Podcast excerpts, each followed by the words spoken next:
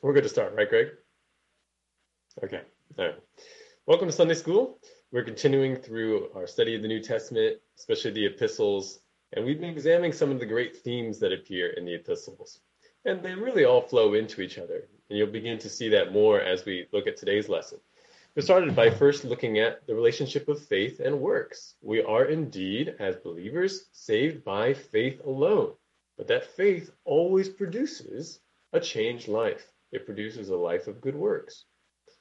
We also talked about the concept of being children of God. This was our most recent discussion. We saw how we have been given the promise of fatherly care and of a future inheritance by way of adoption. God has adopted us. But we also saw that we've been given power to overcome sin by regeneration and the new birth. We're not just called children of God, but we actually are children of God.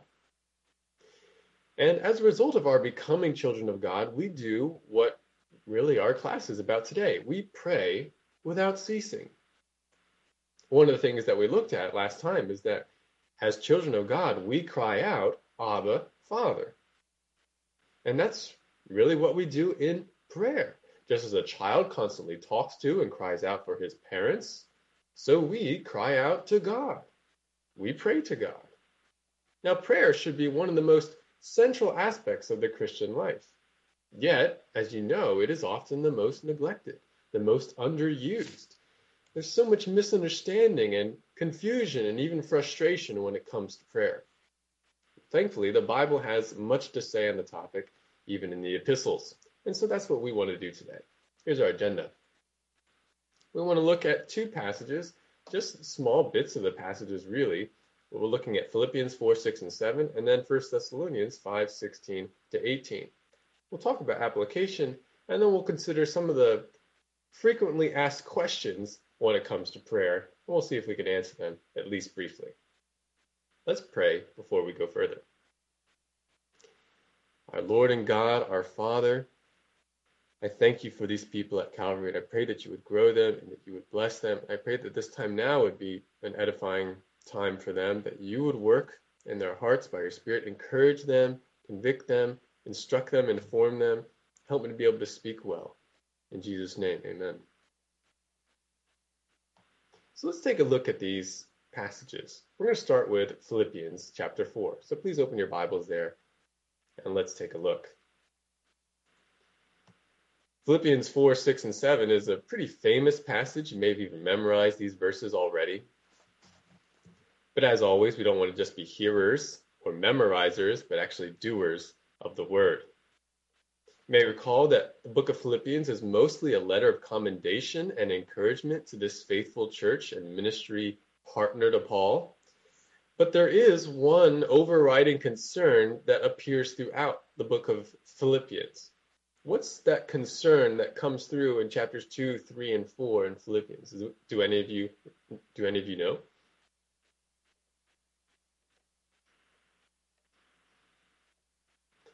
It's the unity of the church.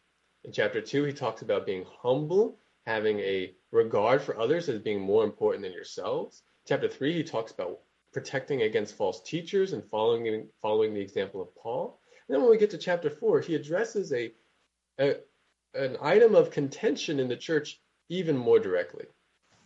Now, we're going to focus on just verses 6 and 7 in this chapter, but I want to read verses 2 to 9 so you get some context and you see how this how this specific instruction about prayer fits into the larger purpose of the book. So look at verse 2 or we'll read down to verse 9 of Philippians 4.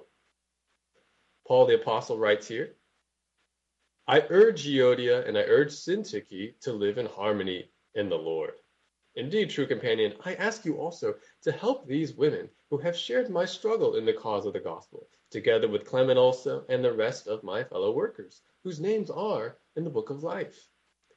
Rejoice in the Lord always. Again, I will say, rejoice. Let your gentle spirit be known to all men.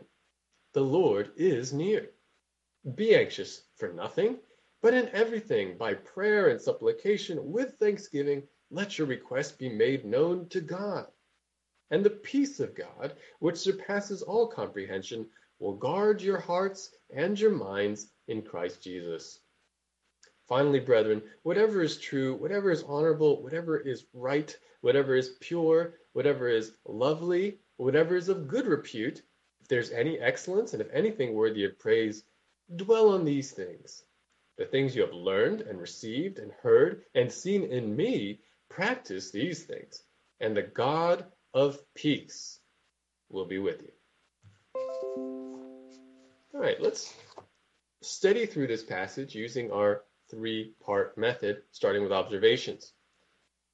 Notice verses 2 to 9 feature various commands and applications, but there is one concept that keeps getting repeated. What concept is repeated throughout these commands?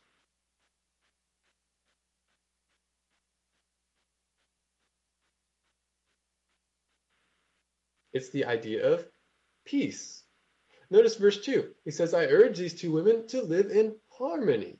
They to have peace in their relationship. Or verse 5, he talks about having a gentle spirit. A gentle spirit is for promoting peace. Verse 7 refers specifically to the peace of God. And verse 9 calls God the God of peace. So peace really pervades all of these commands. Now let's look more closely at verses 6 and 7. It says there two commands be anxious for nothing, and let your request be made known to God. And notice that these commands are contrasting, but also con- complementary.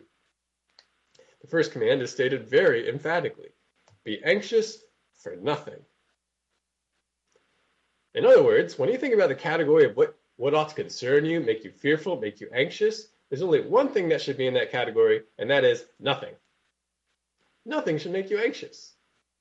Now, how is that possible? there are plenty of things in life that we could think of that could make us anxious, both in the short and the long term. But Paul says you shouldn't be anxious for anything. The only thing you're allowed to be anxious for is nothing. And then notice the connection of this command with the next command. And we'll see it bit by bit. It says, but in everything. But is a strong contrasting word. And then everything is in direct contrast to the nothing at the beginning of the verse. Be anxious for nothing, but in everything. So if nothing is allowed to cause you anxiety, what other whatever might have caused you anxiety is instead to be included in this category of everything. Now, what are we to do in this everything? In every circumstance, every concern, every trouble, every trial or situation, we are to exercise certain means. And notice what comes next in the verse by prayer and supplication with thanksgiving. Now, these terms are all pretty related, but they have different emphases. Prayer is a general word for communication to God. Supplication refers to a specific kind of prayer that is making requests, letting your needs be known, uh, and speaking in an urgent way. Please meet these needs. That's supplication. And Paul often uses these two terms together in his letters prayer and supplication. And then thanksgiving. Thanksgiving is another kind of prayer. It refers to expressions of gratitude and praise for what someone has done or will do. And of course, that someone in this case is God. So, Paul says, in everything, in contrast to being anxious, in everything we are to be exercising the means of prayer and supplication along with thanksgiving. But what are we to do in, in utilizing all those things? And we see that at the end of this command let your request be made known to God. Instead of worrying, believers are to make the request known to God in prayers and supplications with thanksgiving. That's pretty straightforward, right? No anxiety, just asking God in every circumstance. Bringing your request to God, letting your request to God be known in every circumstance. Now, verse 7 describes the results of such action. The peace of God will guard your hearts and your minds. Now, recall that heart and mind are essentially synonyms, referring to the inner person. He's not making division between heart and mind. It's just a way of emphasizing your inner person, the totality of you on the inside. It will be guarded. As a result of your not worrying, but instead asking God, your soul will be protected by God's peace. And notice the astounding nature of this peace as described by Paul. This peace not only surpasses comprehension, it surpasses all comprehension. No one, anywhere, at any time, is able to fully understand or comprehend this peace. It goes beyond the power of the human mind. And then notice the final phrase in Christ Jesus. This guarding of peace only comes through Jesus. Well, guard your hearts and your minds in Christ Jesus. There is no peace, and this has often been said, there is no true peace outside the Prince of Peace. Now, while this is pretty straightforward, this is going to generate some questions. So let's move to the interpretation step. We've made our observations, looked at the basic facts of what's presented here, the details, and now let's see if we can answer some questions about it. Now, our passage clearly presents prayer as a counter to anxiety. Why should prayer eliminate anxiety? Is that a hand, Wayne?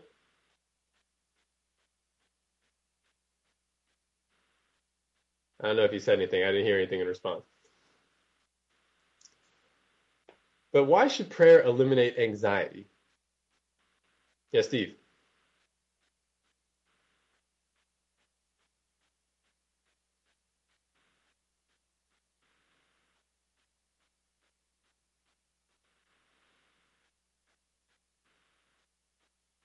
Yeah, absolutely. This goes right back to the relationship that we have with God. If God is our Father, and He is when we believe in Jesus, then when we pray to Him, we don't have anything to worry about anymore.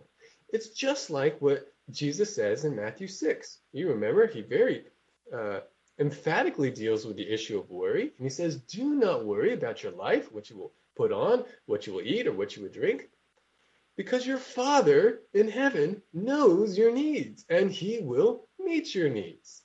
So don't worry. It's the same thing here. Because of our relationship with God, because of what we've become in Christ Jesus, we have no need to worry. We can pray. God is wise enough, He's loving enough, and powerful enough to meet our needs perfectly and to answer all our requests. The children of God ought to be anxious for nothing. But Christian experience shows us that though children of God may often pray to Him, they can remain anxious in heart. Christians can still be anxious even after they pray.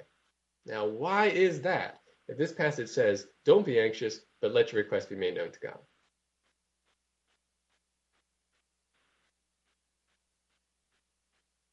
Think I saw a hand behind Steve, but I can't quite see who that is.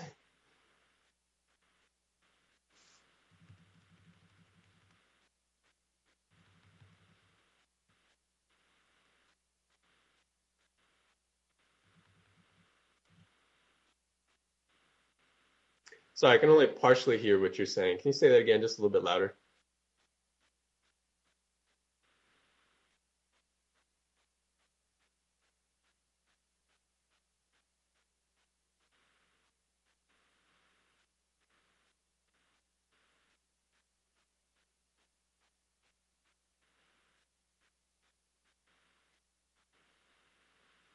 Right. I think you've hit on a, a major aspect of it, and that is in many cases we remain anxious because we don't actually believe God. Just as you were saying, we go through the form of prayer, we say words, but we're not actually exercising belief. We're double minded, as James says. We're honestly not sure whether God will take care of what we have presented to Him. We feel the need to continue to think through and ponder over all of our anxious thoughts. We aren't willing to let that issue go, not willing to leave it with God and focus on something else. We remain in unbelief. Now, this is unnecessary as children of God, and it dishonors our Father. We have every reason to trust the Lord, trust our Father. So that is one reason why we remain anxious even after we pray, because we don't really believe. We are doubting the Lord. But another reason I think that we sometimes remain anxious is because we have idols still in our hearts. We have these certain lusts, these certain idols in our hearts, because God has promised to meet all our needs. But sometimes we think we need a certain thing in a certain way at a certain time. We become obsessed with obtaining this thing. And the prospect of not receiving it fills us with dread. This is really what the Bible calls an idol.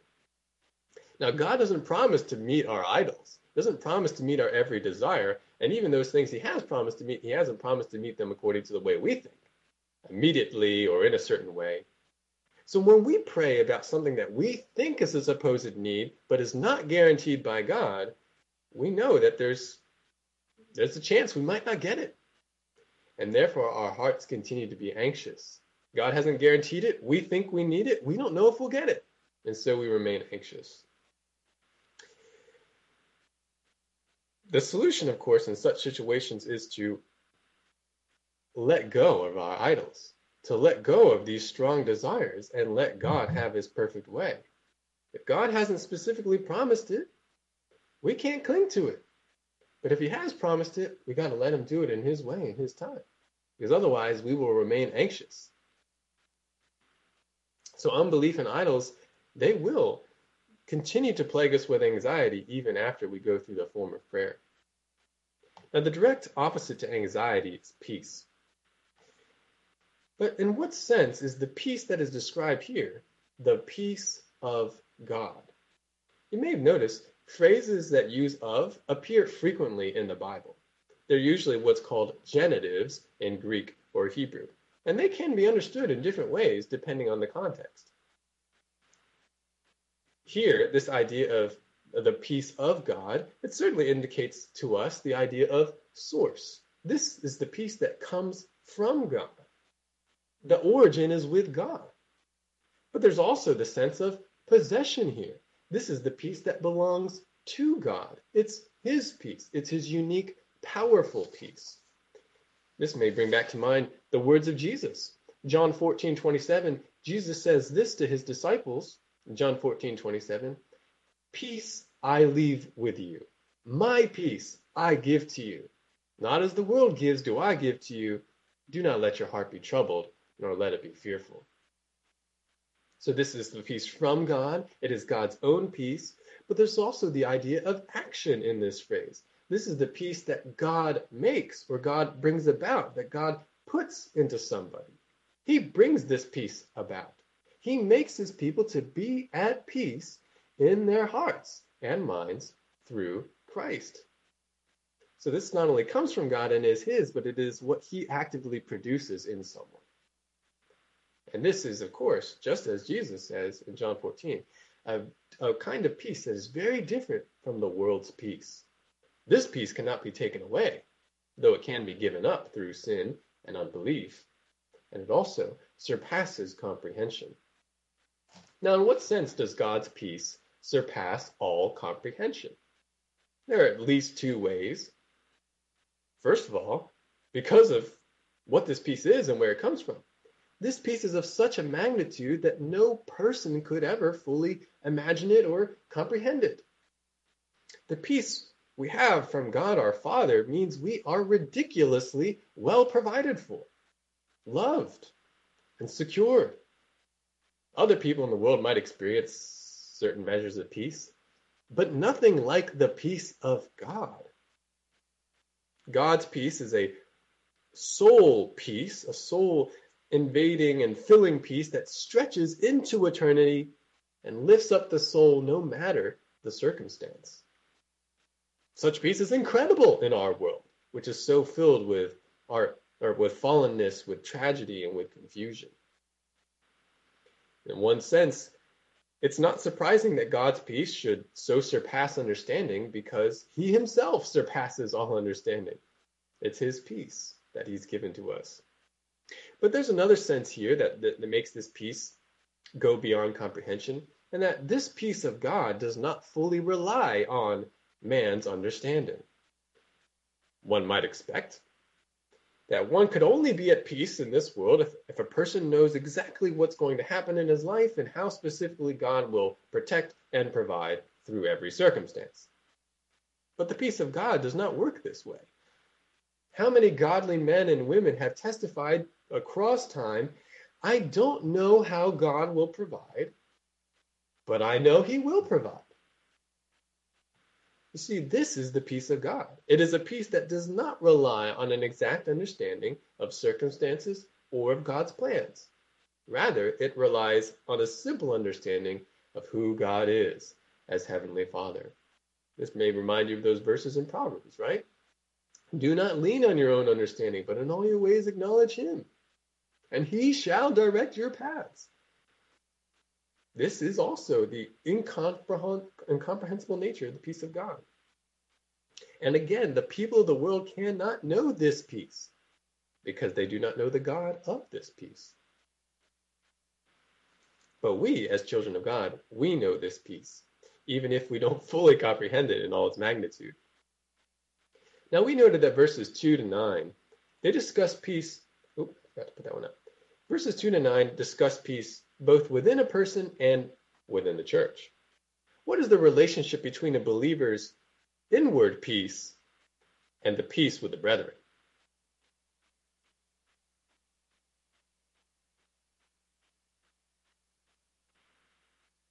There is a strong connection, right? One leads to the other. When people are at peace within, there will be peace without.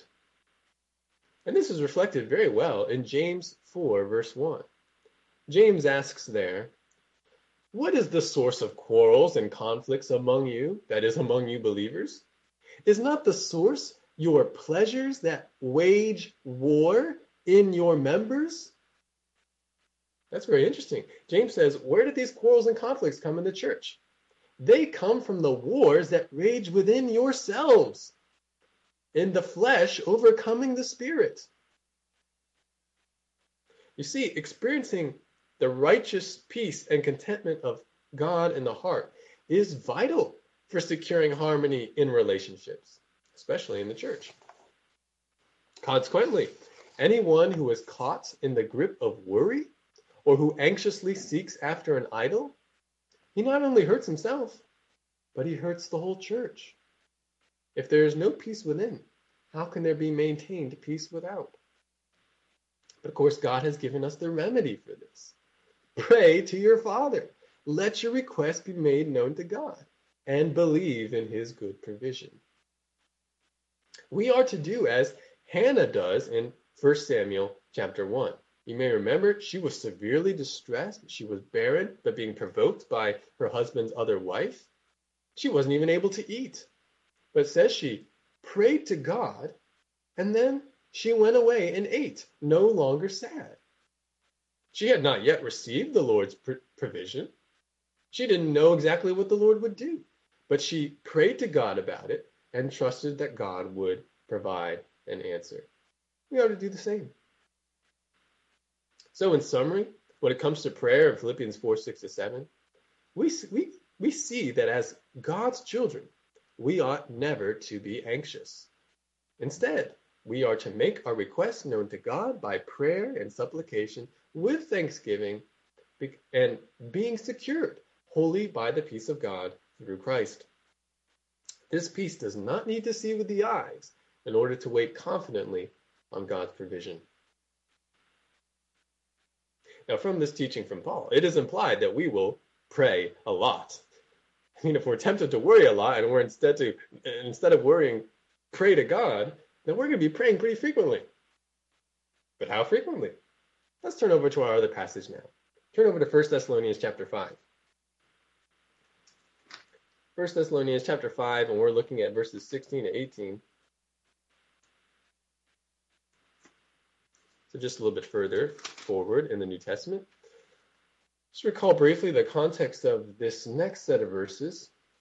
First Thessalonians, Paul is urging this church of believers to persevere in holiness through suffering in light of Christ's imminent return. Christ is, is going to come back. So keep going, church. In 1 Thessalonians 5 12 to 21, we see a final quick series of applications and exhortations from Paul to the church. Kind of like the, the lightning round of the letter, as it were. We're going to be focusing on verses 16 to 18, but as before, I want to read some of the surrounding verses so you can see the context.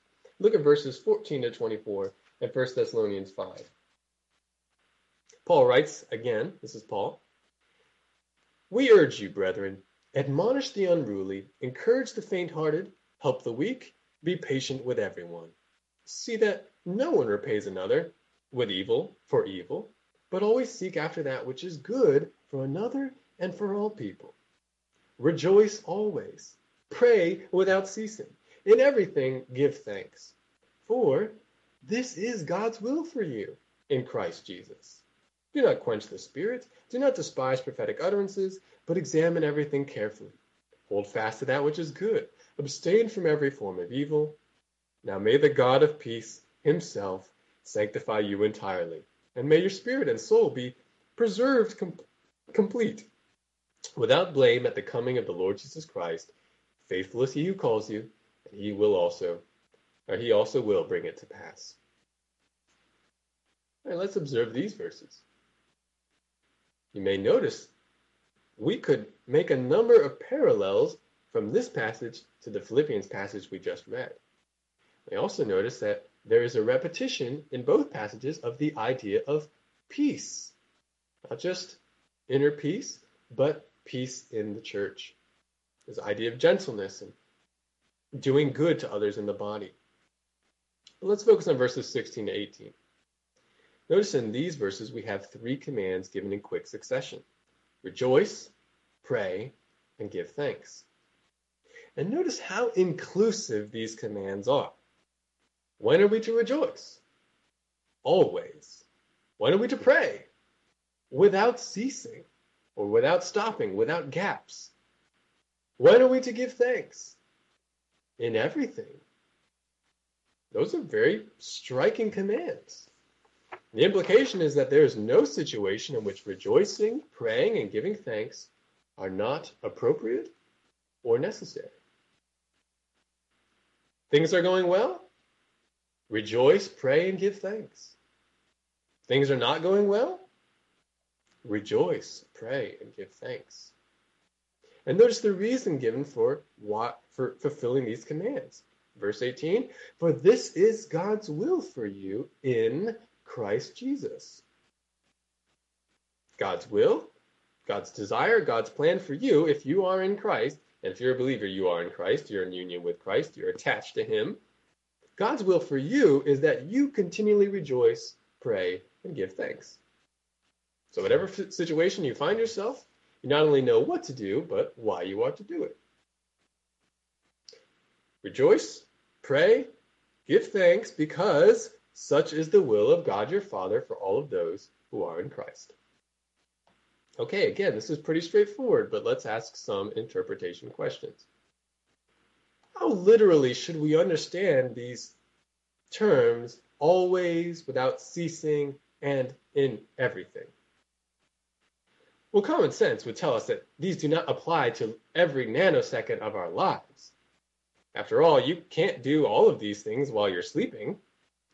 And even if you do try to maintain all of these things while you're awake, well, you're going to neglect other commands of God in for for life and ministry because if you're praying and you and you're praising God in your prayer and you are um, uh, you're filled with joy and thanksgiving, you're you're not able to rebuke others who are in sin, or you're not able to teach others about various things in the Bible because you, you're off praying. So we know that there is a limit to understanding the continual nature of these commands. But Paul is clearly emphatic about the constant nature of these activities. Each of them is to be unceasing. These are not things that you and I can merely get around to every once in a while. So, how are we to understand this?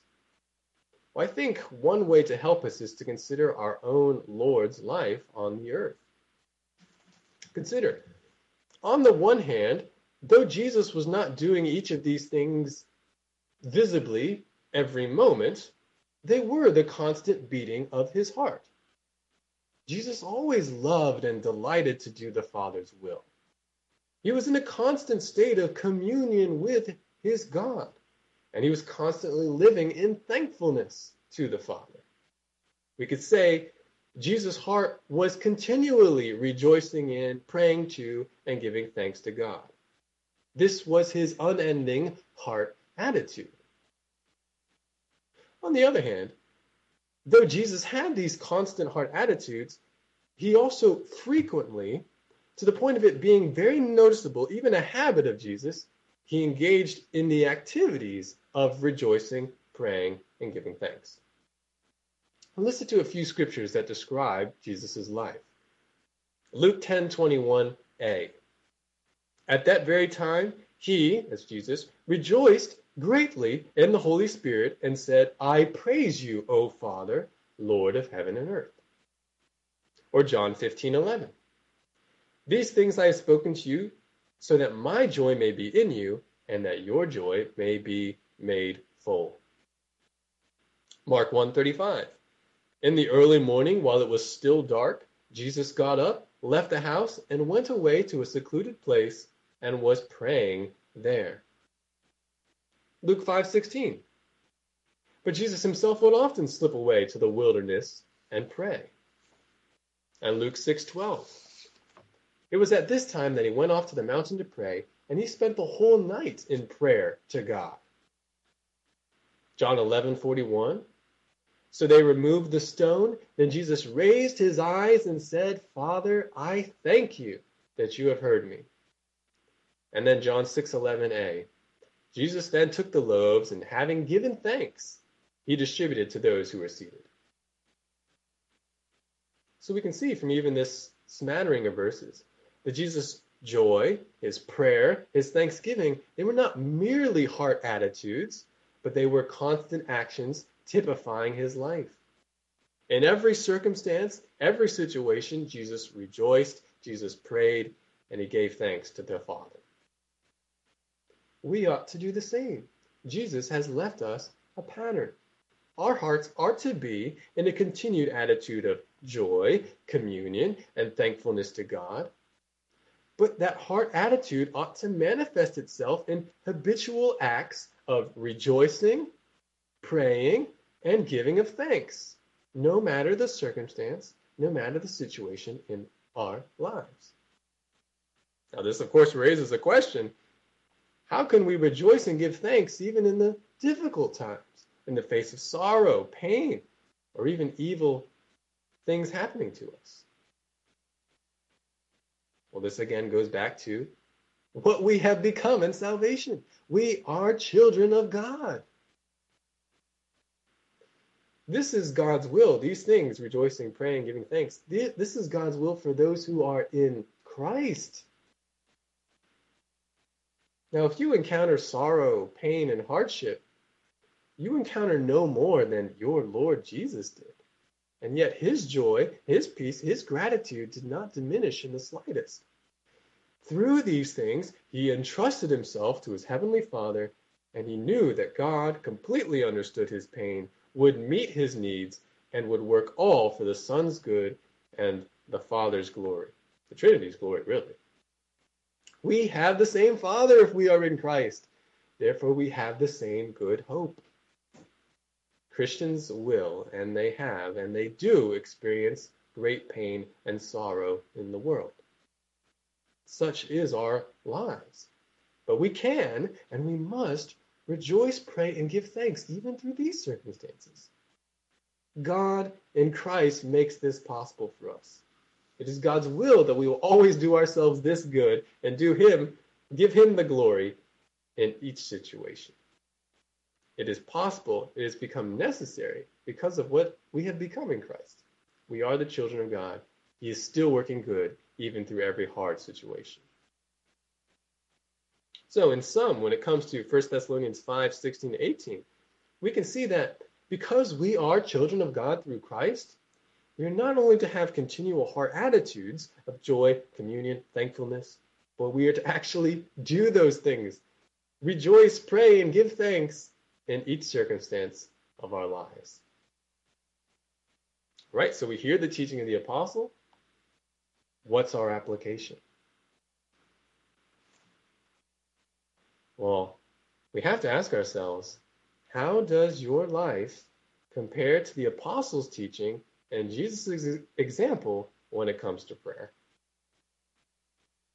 Are you given to faith filled prayer instead of anxiety? Do you both have an attitude of prayer to God, constant communion, and the frequent habit of prayer in your life, even through every circumstance? Now, undoubtedly, you realize that, based on what we've talked about today, you do not pray as you should. I think this is what we always realize as Christians when we encounter the Bible teaching on prayer. We realize we're not we're not where we should be. We don't pray as we should. So the more important question for us is what are you going to do about it? Do not merely tell yourself, you know what, you're right, I should pray more. I'm going to try to do that. No, as in this area, as in every other area of biblical application, you need to get specific. You need to be purposeful in your application. You need to even ask yourself, how am I going to bring this about? What steps am I going to take, being empowered by the Spirit and being armed by the truth of Scripture? What specific steps am I going to take to make this a reality or more of a reality in my life? What changes am I going to make? You should ask yourself this question when it comes to prayer. Ask yourself the following, even write down answers when it comes to these questions. How can I cultivate an attitude, a heart attitude of dependence on and communion with God my Father? How can I make my response to stressful situations to engage in believing prayer rather than anxiety? How can I make prayer my habit? When can I pray? Jesus carved out time from his busy life and ministry to pray. What about you? What will work for you? Maybe early in the morning? Maybe in the evening before you get too tired? Maybe when you're driving on a long commute or when you have other regular wait times? Or maybe there's some leisure activity that you currently have in your life that could be partly or wholly replaced by time in prayer. Now, each of us will come up with different answers to these questions based on our differing life circumstances. But it's clear from the scriptures we must make prayer a priority. And above all, I urge you, my brothers and sisters at Calvary, I urge you not to settle for, oh, I just talk to God throughout the day. That is good if you do that. But you need more than that. You need a time of focused and disciplined communion with God, just like your Lord Jesus. You think Jesus wasn't in constant communion with God? Yet he still withdrew to be by himself and to speak to God without distraction. If he needed and he desired to do this, how much more you and I? My brothers and sisters, prayer is one of the easiest and hardest aspects of the Christian life, so frequently neglected to our own hurt. Do you want to be free from anxiety? Do you want to have your requests heard and granted by God? Do you want to have peace in your heart and peace in your relationships? Then do what is necessary to make the habit of prayer a reality in your life.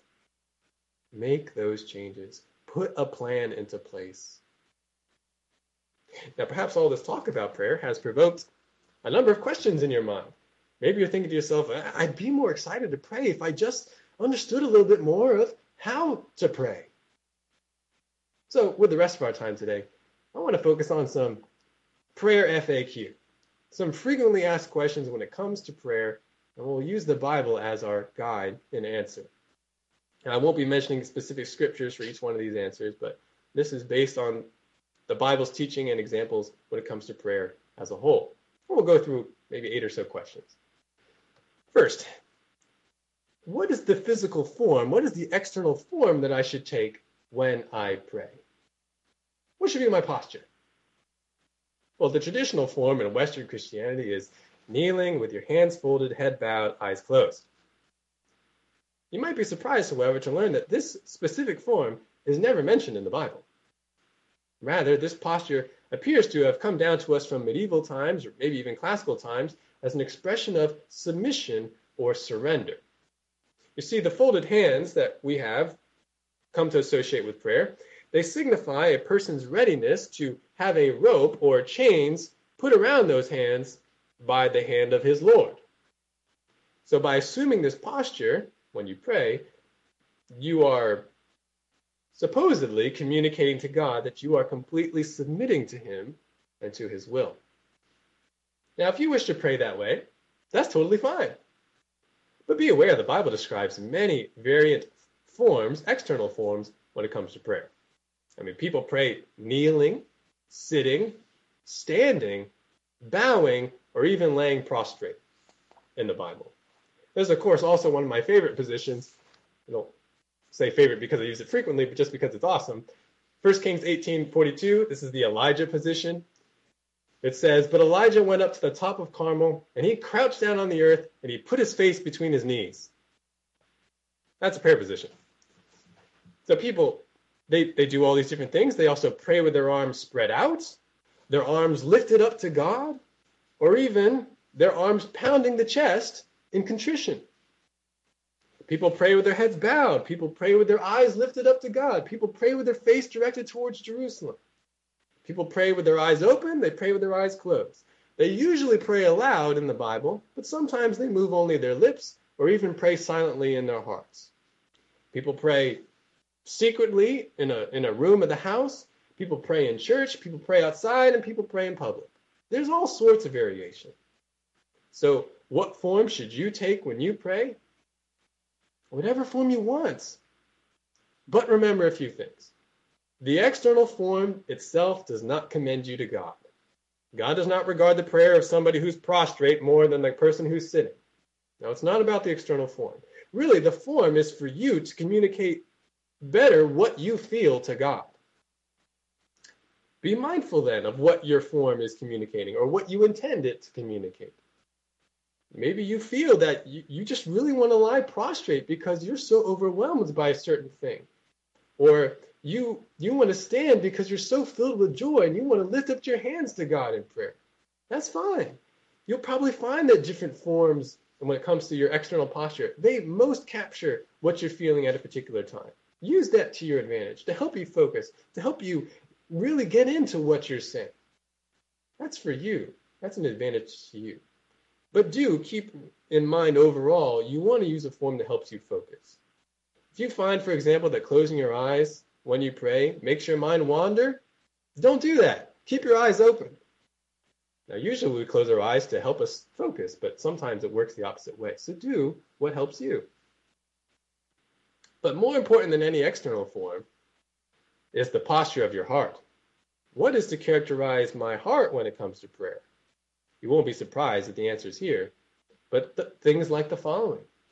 Belief and trust in God, humility and submission, sincerity and thoughtfulness, joy and gratitude, reverence and awe, repentance, purity, forgiveness of others, peace in relationship with others, obedience, and persistence. In short, the posture of our hearts is to be one of genuine worship to God. This is far more important than any external posture you take in prayer. Now, as a corollary to this, if this inner posture is important for prayer, does God then hear or hearken to the prayers of unbelievers? If this inner posture is important, does he hear the prayers of unbelievers? Well, God is God. He's omniscient. There's nothing he doesn't know. There's nothing he doesn't hear when it comes to what people say on earth. And God may, for his own purposes, grant what an unbeliever prays for. But he is by no means obligated. In fact, the prayers and the supposed worship of an unbeliever or an evildoer, according to the scriptures, is offensive to God. The prayers of an unbeliever are actually offensive to God. Because consider what Proverbs 15:8 and Proverbs 15:29 say. Proverbs 15:8 says, "The sacrifice of the wicked is an abomination to Yahweh, but the prayer of the upright is his delight." Or Proverbs 15:29, Yahweh is far from the wicked, but he hears the prayer of the righteous. The only prayer of an unbeliever that God enjoys and always regards is the prayer of repentance in faith. That inner posture is, of course, critical for God hearing our prayers. So we know a little bit about the form, posture of our prayers, but what should we actually say in our prayers? Well, when we examine the Bible as a whole, when we look at the example prayers in the Bible, we can group the content of biblical prayers into four basic categories. These categories follow an acronym. The acronym is ACTS, A-C-T-S. And what do these letters stand for? You probably heard this before. A is for adoration. This is the kind of prayer that is simply meditating on God and praising God for who he is. Adoration. The C refers to confession. Con- this refers to a kind of prayer that is characterized by confession of sin, asking God for forgiveness, and expressing repentance toward God. The T is for thanksgiving. This is a prayer that thanks God for what he has done or what he will do. And then the S is for supplication. That's a term we've already looked at today. Supplication is making requests to God based on his promises, based on his character. So A, adoration, C, confession, T, thanksgiving, S, supplication. Now these four categories, they don't need to be in any particular order in your prayers. It's not like, oh, I've gotta start with A, then go to C, go to T. You can do that, but you're not required to. And these four categories don't need to appear in every single prayer you make. I mean, they don't in every biblical prayer. But in general, these four kinds of prayers should make up your prayers as a whole. They should, these different kinds of prayers should be in each one of your prayers and in your prayers in general. Because that's, that's what biblical prayer looks like. Really, every prayer of yours and mine should be a sincere act of worship expressing dependence to God. This is an important thing for us to remember. We must remember that prayer is worship. It's to be treated as such. Along these lines, beware. Beware of praying formulaically. Supposing that God will hear you because you said all the right words and you fulfilled the correct ritual. Prayer is ultimately about your heart. If you say all the right things, but you have a distracted or a sinful heart, your prayer is at best meaningless, and at worst, it's offensive to God. So don't do that. Instead, pray mindfully. Think about what you're saying and why you're saying it. For example, when you call God by a particular title in your prayers, when you call him Lord, when you call him Father, are you even thinking about it? Do you really mean it? Do you, in that moment, actually see God that way? Or when you say in your prayers, in Jesus' name, or Amen, do you really know what you're saying? Do you really mean what you're saying? Don't just say words to God when you pray. Actually communicate your heart to God. That may mean that you have to pray a little bit more slowly. And it may mean you pray with fewer words. But that's better because then you actually mean what you say. Speaking of length, how long should I pray? How long should we pray? Well, there's no rule about this given in the Bible. And when we look at the example prayers in the Bible, we see great variance. Some prayers are quite long. Just look at some of the Psalms. And others, including the model prayer that Jesus gives for his disciples, you know, Father who art in heaven, hallowed be your name. Many prayers like that one are actually quite short. More important than length is, as I said, your sincerity, your mindfulness. Don't do, we're specifically told, don't do as the Pharisees did, who prayed with long prayers, supposing that by doing so they would force God's hand, they would earn God's favor, or they would impress other people. Don't do that. Pray what's on your heart regarding God, regarding your circumstances, regarding the needs of your brothers and sisters. And a little more practical, more specific piece of advice if you've not yet established a consistent pattern of prayer in your life, start with a small and manageable goal when it comes to your prayers, and then let your prayer times grow from there. Perhaps, if you've not been engaging consistently in prayer, you might set a goal for yourself of just five minutes of prayer at a particular time each day. So, you know, I've not been really good at praying consistently, but from now on at 6 o'clock or 12 o'clock or whatever time, I'm going to pray for five minutes. I'm going to pray for five minutes each day. Of course, you can pray for more than one time a day, and I heartily recommend you do so. But if it hasn't been your pattern, just start with a small, manageable goal. Or instead of a time time goal, you might say, I want to pray over a certain number of things. I've written down these things that I want to pray for. I've written down these characteristics of God I want to I want to think about. I want to pray as long as it takes to pray through these things in a in a meaningful way. That's another good goal. But start with something that doesn't seem too intimidating and let it grow from there. because we want to get, as we've seen from the scriptures we've looked at today, we want to get into a consistent habit of praying. Now, should prayers be spontaneous, that is, not thought through beforehand until you actually pray them, or should they be prepared? Well, really, both are fine, and we can see that prepared prayers they are totally consistent with scripture because some of the prayers of the bible are actually given to us as models and as prayers for us to use i mean again look at the psalms these are prayer songs these are for us these are for us to use ourselves to pray and sing to god. So what's the important part in terms of spontaneity or preparedness? The important part is again that you mean what you pray. Spontaneous prayers can be very heartfelt, and that's why we tend to favor them, I think, as, as Baptists. But prepared prayers are often very thought through, and they are especially helpful for, for declaring to God exactly what you mean and what is biblical, and especially helpful for leading others in prayer. So don't say, oh no, if you prepare a prayer, if you write it down beforehand, that's evil. No, it's quite good, or can be quite good, if you mean what you pray. And even spontaneous prayers are not necessarily good if you don't mean it. Both are fine. Both can be used. But now two kind of bigger questions. Does prayer work? Does prayer work? Well, it depends on what you mean.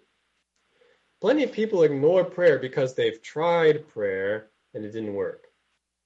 But the Bible actually gives a couple of reasons why prayer doesn't work for people.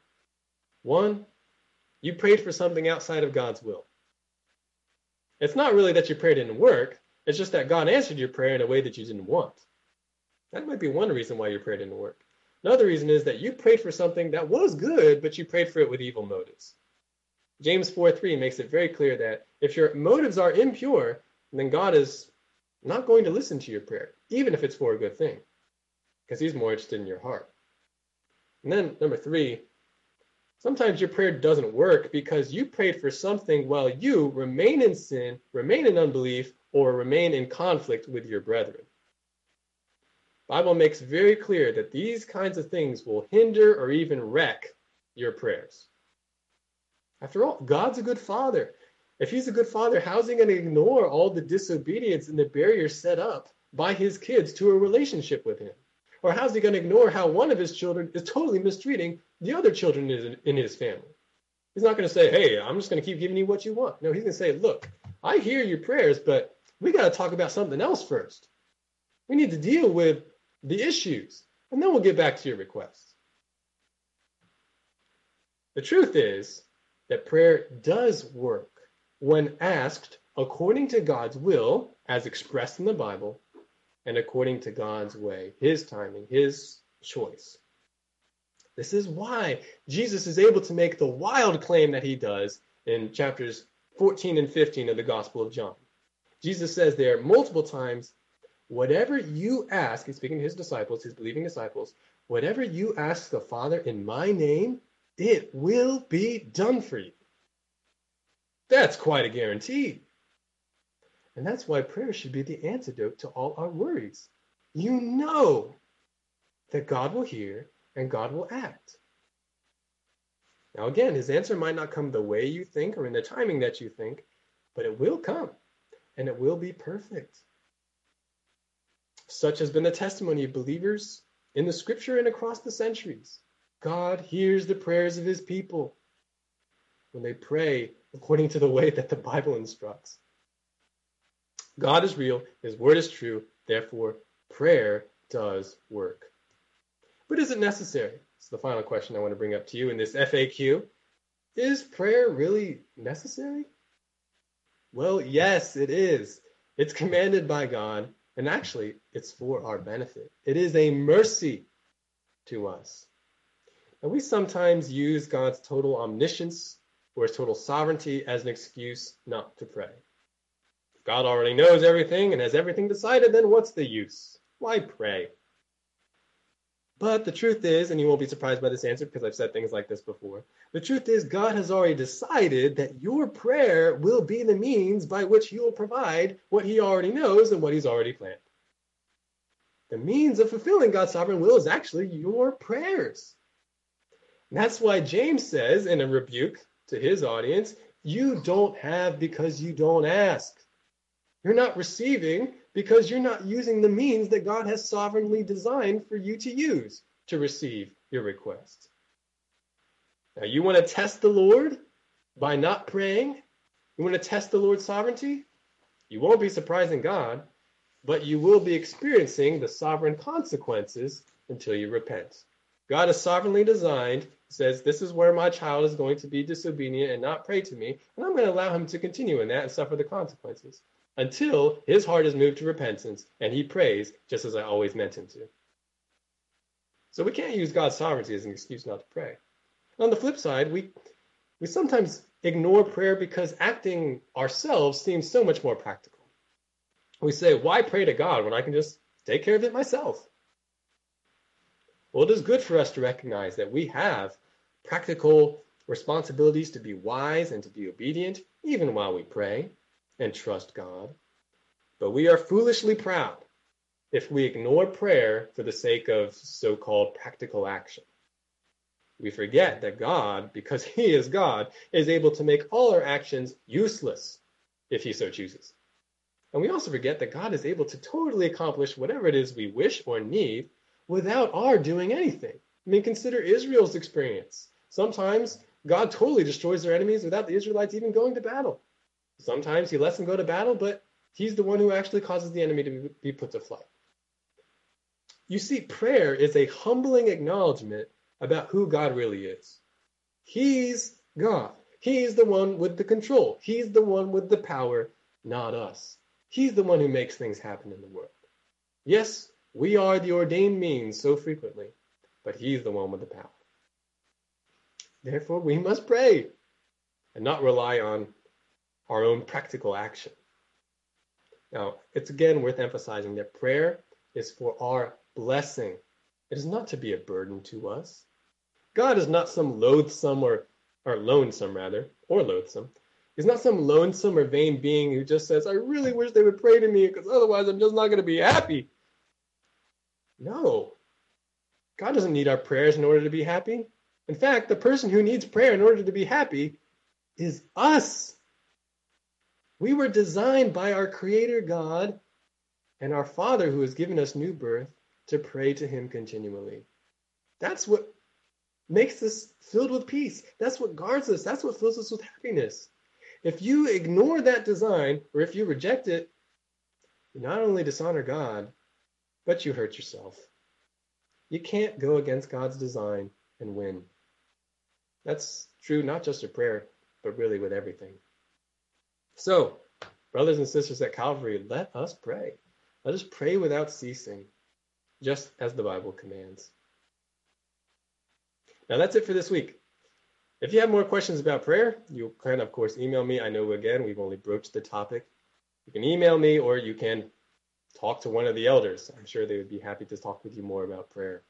And especially if prayer has been a struggle for you, speak with another believer who has a consistent habit of prayer and ask them, hey, how can I make prayer more of a reality in my life? What is it that you do that might be a benefit to me? Or give me some advice, give me some counsel. That is how we can edify one another. Now, next week, we're going to take one more general look at the New Testament epistles as we consider further what it means to become like Jesus. So I look forward to talking with you about that then. Let's close in prayer.